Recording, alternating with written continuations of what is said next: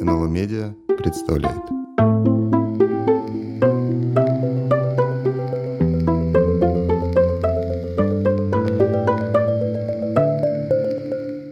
Аудиофикшн. Здравствуйте, это подкаст «Аудиофикшн», подкаст издательства НЛО, в котором мы говорим о современных художественных новинках, культовых книгах и незаслуженно забытых авторах, которых мы возвращаем читателю. Ведущие подкаста — поэт, редактор серии «Художественная словесность» издательства НЛО Денис Ларионов и Денис Маслаков, журналист и исследователь.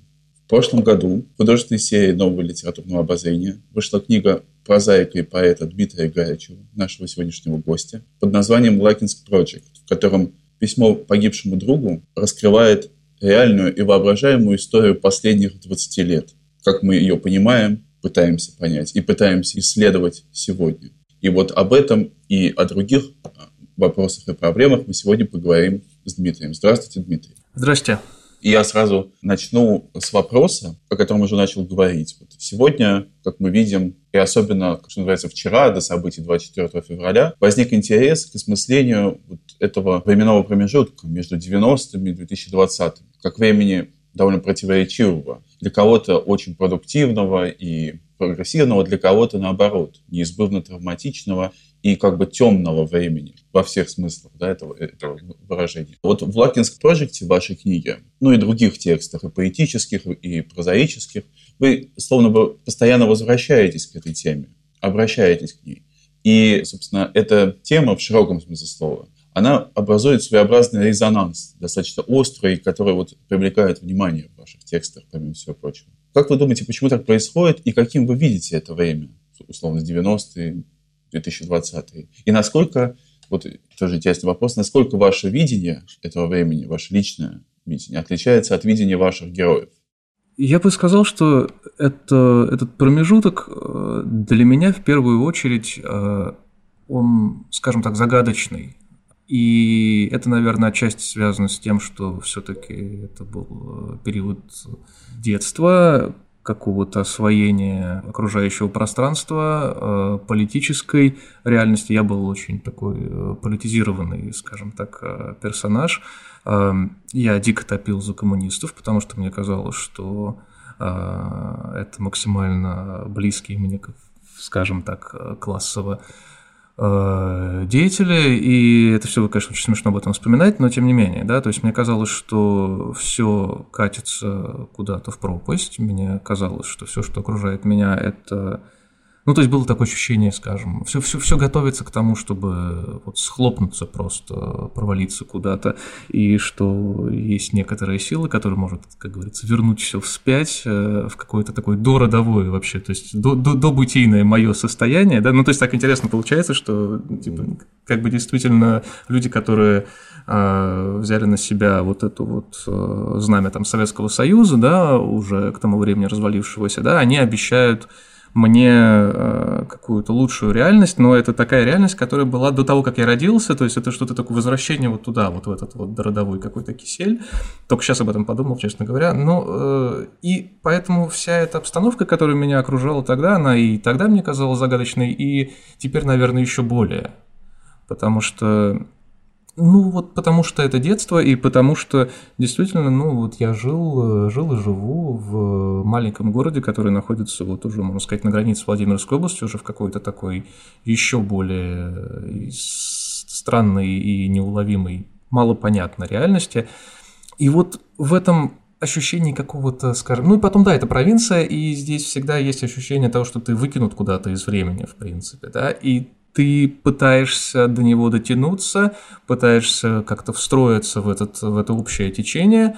Это получается, ну, так скажем, с переменным успехом. Чаще всего ты просто оказываешься просто какой-то пассивным участником этого всего, жертвой, и, скажем так, у тебя нет каких-то шансов повлиять на что-либо. Коммунисты вы имеете в виду КПРФ? Ну, естественно, да, самые парадные, нарядные, да. Ну, вот то, что вы говорите, я прям это очень хорошо понимаю, и я бы еще, может быть, от себя бы добавил, что особенно это чувство потерянности возникает при близости к столице, столицам, потому что, кажется, все очень близко, а на самом деле ничего не близко. каким-то совсем отдаленным регионам легче себе выработать определенную идентичность, а здесь как бы ты непонятно кто. Где-то на границе и что-то такое. А вот вы говорили про прошлое, или это не изменилось, или это изменилось. Это самоидентификация, самоощущение, которое очень, мне кажется, для ваших стихов и для вашей прозы очень важно. Я бы сказал, что оно не меняется, и именно вот в последние 14 месяцев я понял, что в этом есть нечто спасительное. Я редко теперь бываю в Москве, и какой-то вот недавний приезд, я топал к себе на работу мимо переулка такого, значит, на парке культуры. Я заглянул туда и вспомнил, что как-то однажды я прямо вот, собственно, со своей работы я ходил первый раз читать «На вечере воздуха». Это было потрясающее событие для меня абсолютно. И выяснилось, да, что можно с моей работы дотопать просто одним переулком вот, до улицы Льва Толстого и почитать стихи. И сейчас я понимаю, что действительно это абсолютное прошлое, а все это куда-то вот полностью там вымылось, исчезло из этого города. Я понимаю, что людям, которые живут в Москве, в этом плане гораздо тяжелее, чем тем, которые живут в Ногинске. В Ногинске не было ничего никогда, ну, практически. От этого нет ощущения, что произошла какая-то катастрофа здесь. То есть тут есть такой некий вакуум, этот культурный. Ну, то есть сюда никогда не приезжали, там, не знаю, Arcade Fire там играть, условно говоря. А то, что вот в Москву не приезжали, теперь больше не приедут, ну, какие-то ближайшие годы, скажем так. Я понимаю, то есть, что людям, которые находятся в том пространстве, им это действительно очень болезненно. Мне здесь в этом плане, ну, это некая такая анестезия, конечно, самообман, естественно. Но, тем не менее, раз уж мы говорим о здешней местной какой-то специфике, то вот это как раз то. Ну, коли вы уже сказали про Arcade Fire, я имел удовольствие писать рецензию на вашу книгу и тоже об этом упоминал, и вообще читал практически все ваши тексты. И там постоянно возникают какие-то треки в диапазоне от Булата Шалвовича Окуджавы до прогрессив-рока и так далее, и так далее. Такого много в современной литературе, но вот хотелось бы узнать, что это для вас, вот эти... Это пароли, которые разбросаны, или какие-то метки, которые разбросаны по необъятной территории, или что-то иное?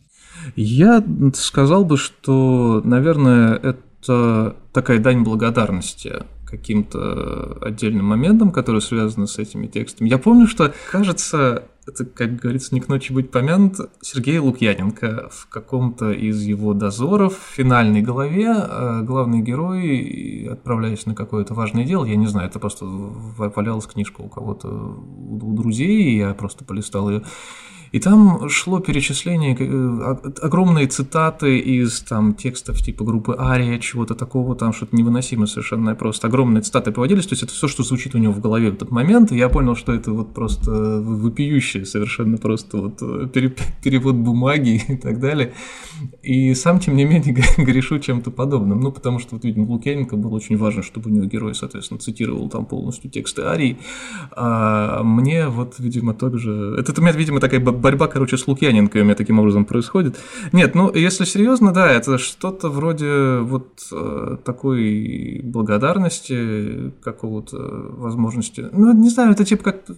С другой стороны, можно это посмотреть, что что-то вроде там, типа, ты на поле чудес, и вот, значит, это ты можешь там передать привет там своему первому учителю, что-то такое. Вот. Какого-то... Скажем, каждый из этих кусков, наверное, которые там где-то вспоминаются, естественно, про них можно отдельно много говорить. Но в формате там книжки, в которой все-таки говорится о другом, ну, это, наверное, не так. Не очень просто удобно, не очень сподручно этим заниматься, при всем при том, что там в эту самую книжку, которую LakinskProject, там накидано много таких достаточно параноидальных рассуждений про фильмы ужасов, которые никто не смотрел, по хорошему счету-то. И пускаться еще, да, в рассуждение вот про музыку было не кстати. Но это что-то вроде таких вещей, которые тоже помогают тебе держаться на плаву. То есть, ну, условно говоря, ты находишься здесь в этом пространстве такой выкинутый из какой-то большой культуры в целом, то есть она как-то вся вот течет мимо тебя.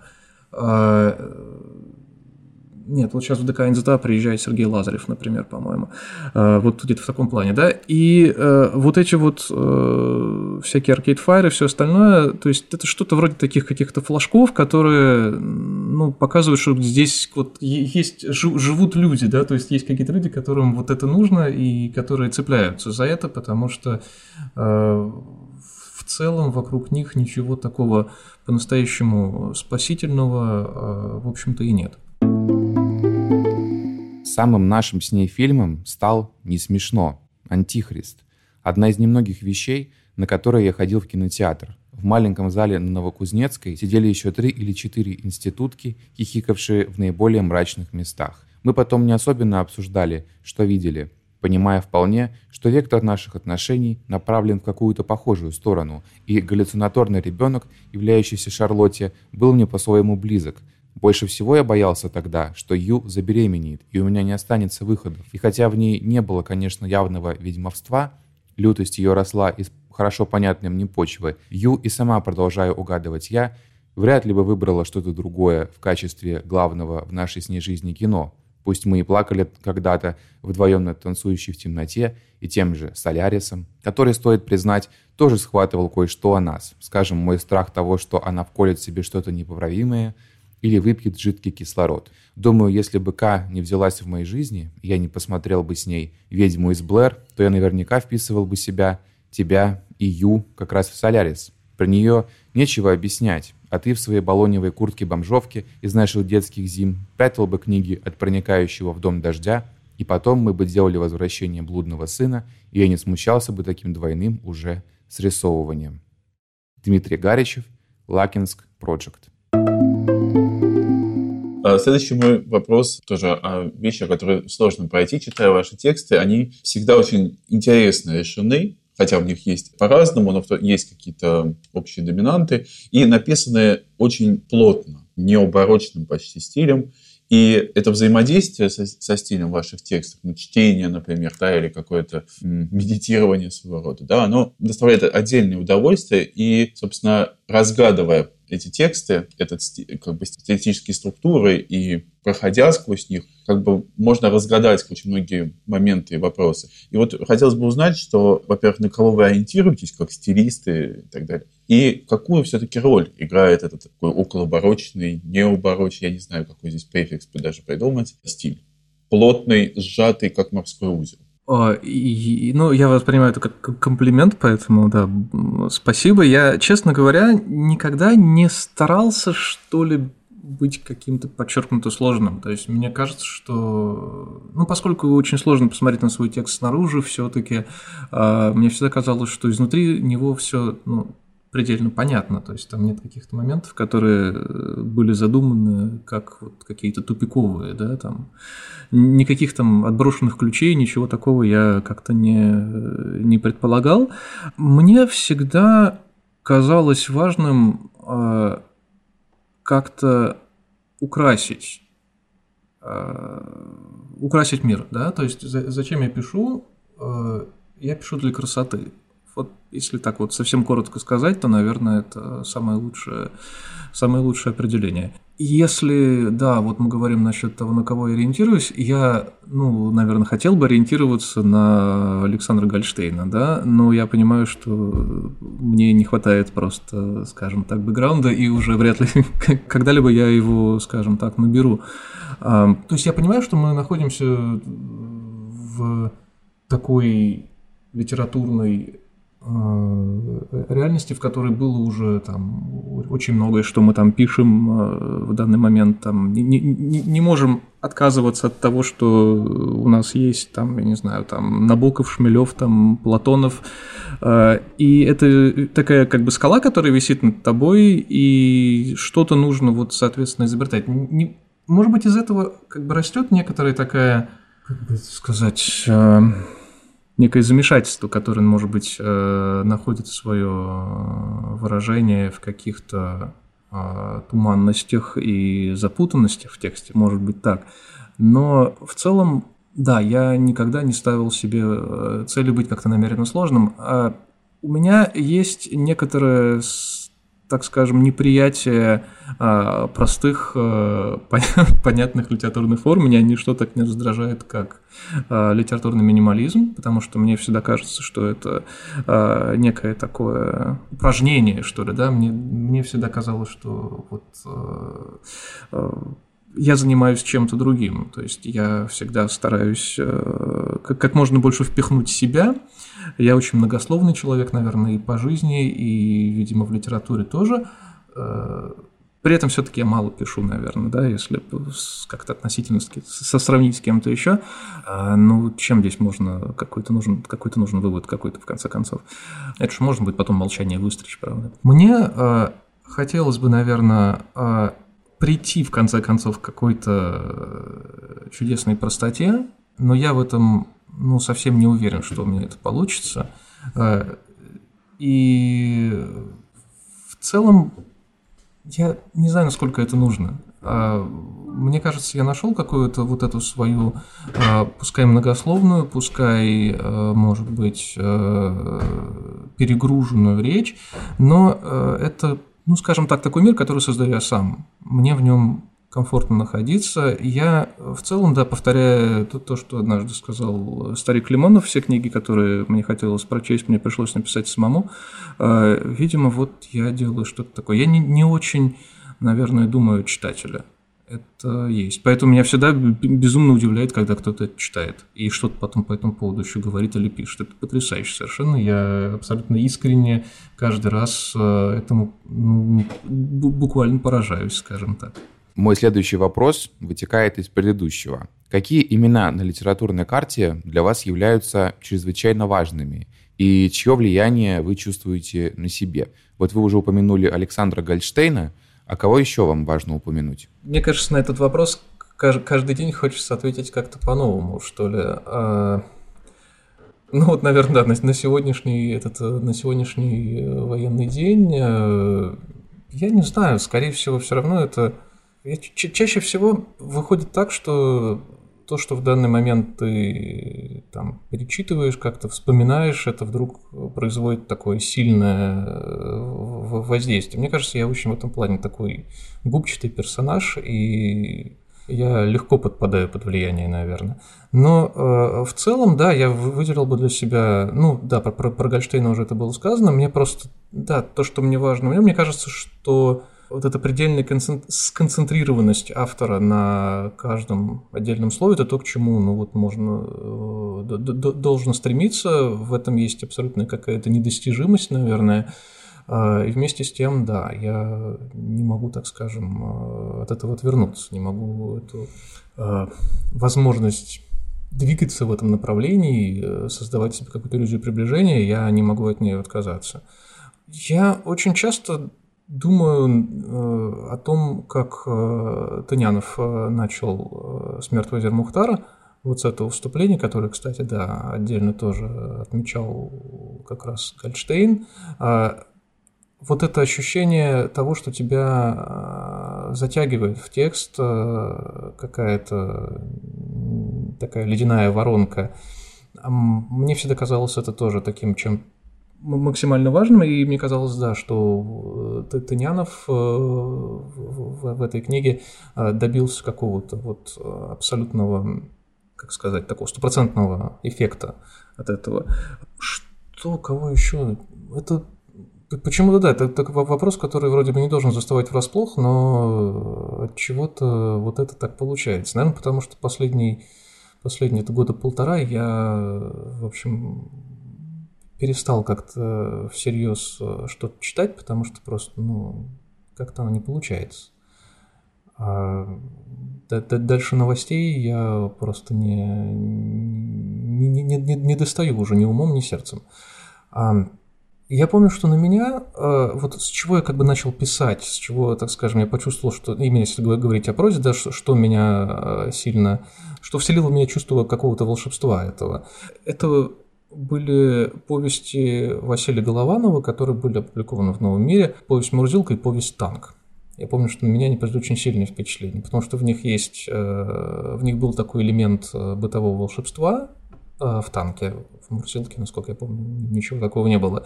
И это было то, что я прочел до этих латиноамериканцев с их магическим реализмом. И первый мой магический реализм – это был как раз танк Голованова.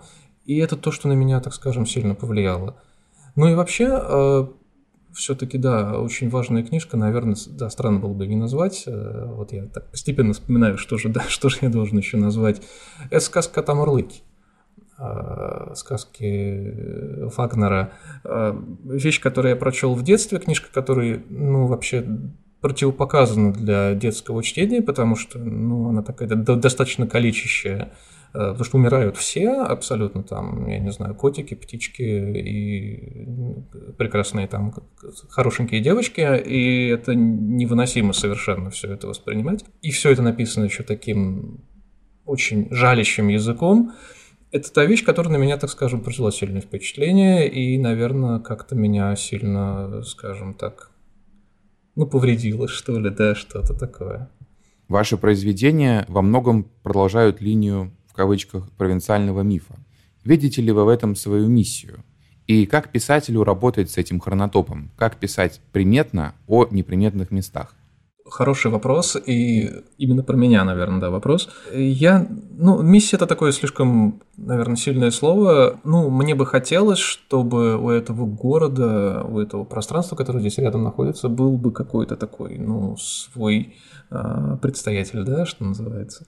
Как сказать, я понимаю, что, наверное, со стороны вся эта местность, она выглядит, ко мне приезжают там какие-то люди из других городов, друзья, и я их как бы с гордостью куда-то здесь веду, показываю им что-то. И мне каждый раз я не могу отделаться от мысли, что, ну, боже мой, здесь же все настолько... Ну, здесь нечем удивить кого-то, да, то есть это один из таких вот абсолютно обыкновенных подмосковных городов, в которых, ну, нет каких-то знаковых ни исторических, ни культурных, ничем он не маркирован особенно, и поэтому вот нужно что-то придумать, нужно придумать какую-то сказку для него, какую-то мифологию, все это очень, скажем так, несовременно, все это уже много раз было, и... Я не верю в то, что я, может быть, там вношу какой-то этот самый вклад в литературу, да, но потому что я, в принципе, не думаю в таких категориях. У меня есть какая-то личная, там, наверное, гордость, совсем, совсем небольшая, в принципе, но, тем не менее, да, это такая вещь, которая... Не знаю, мне кажется, я несколько лукавлю отчасти, да, то, что вроде бы я занимаюсь литературой, но мне кажется, да, что я просто посредством литературы решаю какие-то вот такие местечковые вопросы, потому что, ну да, меня несколько раздражает то, что эта территория как-то не внесена вот на культурную карту, да. Я понимаю, что в одиночку это, в принципе, невозможно сделать, но поскольку больше никого с собой здесь как бы нет, никто не хочет этим заниматься, то вот, так скажем, это делаю я. Наверное, мы отчасти, скажем так, не столько эта земля, эта местность там может воспользоваться мной, там, да, сколько, наверное, я, естественно, пользуюсь ей, потому что все равно в первую очередь все пишется просто во имя того, что, ну, нельзя просто так вот прожить тут, ходить на реку, смотреть на закат и, так скажем, никак это не...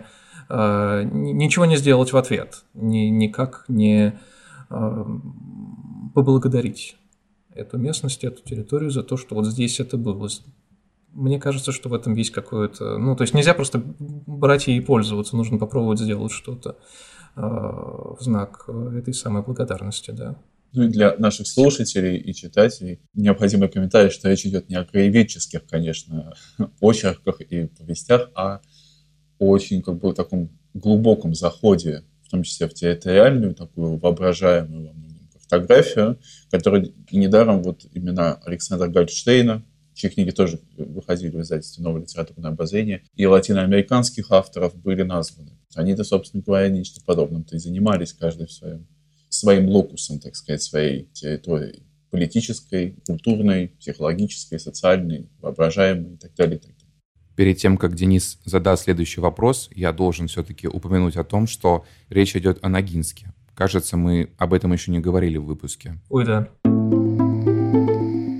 На следующий день солнце наваливается на Лакинск, так, что очертания домов и оплетающего улицы трубопровода становятся неустойчивы. Выбравшись снова на улицу, вы идете куда-то к реке, друзья плавятся на ходу, как восковые куклы, и только ты ощущаешь себя, словно бы в погребе. К счастью, тебя уже не трясет, как ночью, и ты решаешь, что произошла некая отладка. Когда же вы, наконец, добираетесь до реки, миновав долгие заросли высокой травы, и ты бросаешь на берег надоевший плечам рюкзак, рядом с тобой нет уже никого. Солнце растопило и слезало их вместе с футболками и волосами. Не то чтобы растерявшись, а скорее ради дополнительной уверенности ты достаешь телефон и набираешь приятеля с крыльев, что шел позади всех. В ответ, как ты и полагал, слышна чистая тишина, без гудков и отговорок автомата. Ты один выпиваешь, что было в твоем рюкзаке, и уезжаешь обратно пустой дневной электричкой, купив коллекцию уничтожителю местную газету. В вагоне, однако, точно так же жарко, как вчера в городе, даже сильнее. Ты решаешь тогда, что под погреб тебе оборудовали пока только Лакинск, в других городах это, может быть, станет доступно позднее, и почему-то с самого начала тебе ясно, что ваш с уничтожителем город точно не будет включен в программу. За прожитое в нем время ты успел усвоить, что он никак не предназначен кому-либо из вас, и тебе не стоит ждать от него никаких подарков. Дмитрий Гаричев, LakinskProject. И вот такой вопрос, который меня волновал очень сильно. Впервые я прочитал ваши стихи когда-то довольно давно и не знал, что вы пишете прозу. Потом узнал, что вы пишете прозу. И, собственно говоря, есть такое ощущение, что, конечно, есть в этом что-то близкое и в поэтических, и в прозаических текстах. Вы сначала начали как поэт, а затем перешли к прозе, или все было иначе? И проза — это продолжение поэзии, или это отдельная самостоятельная работа, и вообще в каких отношениях они находятся для вас? Да, я понимаю. На самом деле я едва ли уже могу вспомнить, что там было сначала, что было потом. Потом, опять же, есть этот вопрос о том, было ли это вообще, можно ли было назвать это стихами там, или какой-то прозой, опять же, да. Сложно как-то вот однозначно это все идентифицировать, наверное.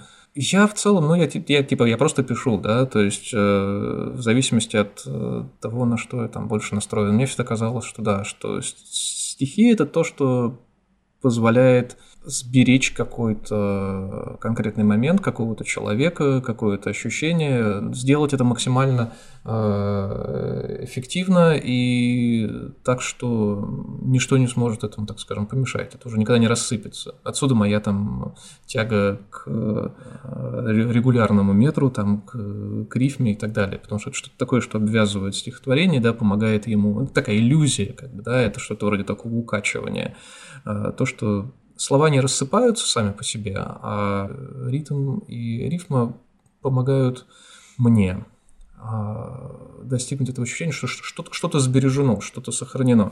Проза – это, наверное, это в какой-то степени продолжение, наверное, все же больше, потому что, естественно, там, да, наверное, не та концентрация, хотя мне кажется, что необходимо стремиться в прозе тоже к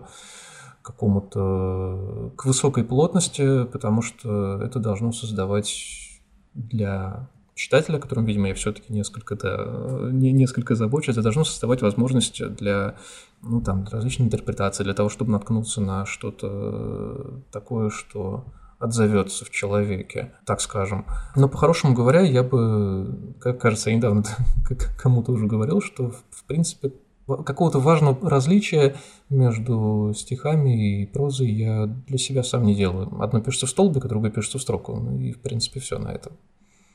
Время нашего подкаста подходит к концу. Мы благодарим Дмитрия за интересный разговор. И напоминаем, что говорили мы сегодня о книге «LakinskProject» Дмитрия Гаричева, которая вышла в прошлом году в издательстве НЛО. Ссылку на эту книгу мы, конечно же, разместим в описании выпуска на сайте НЛО Медиа. Слушайте наш подкаст на Apple подкастах, Google подкастах, Яндекс.Музыке и других стриминговых сервисах. До встречи в новом выпуске.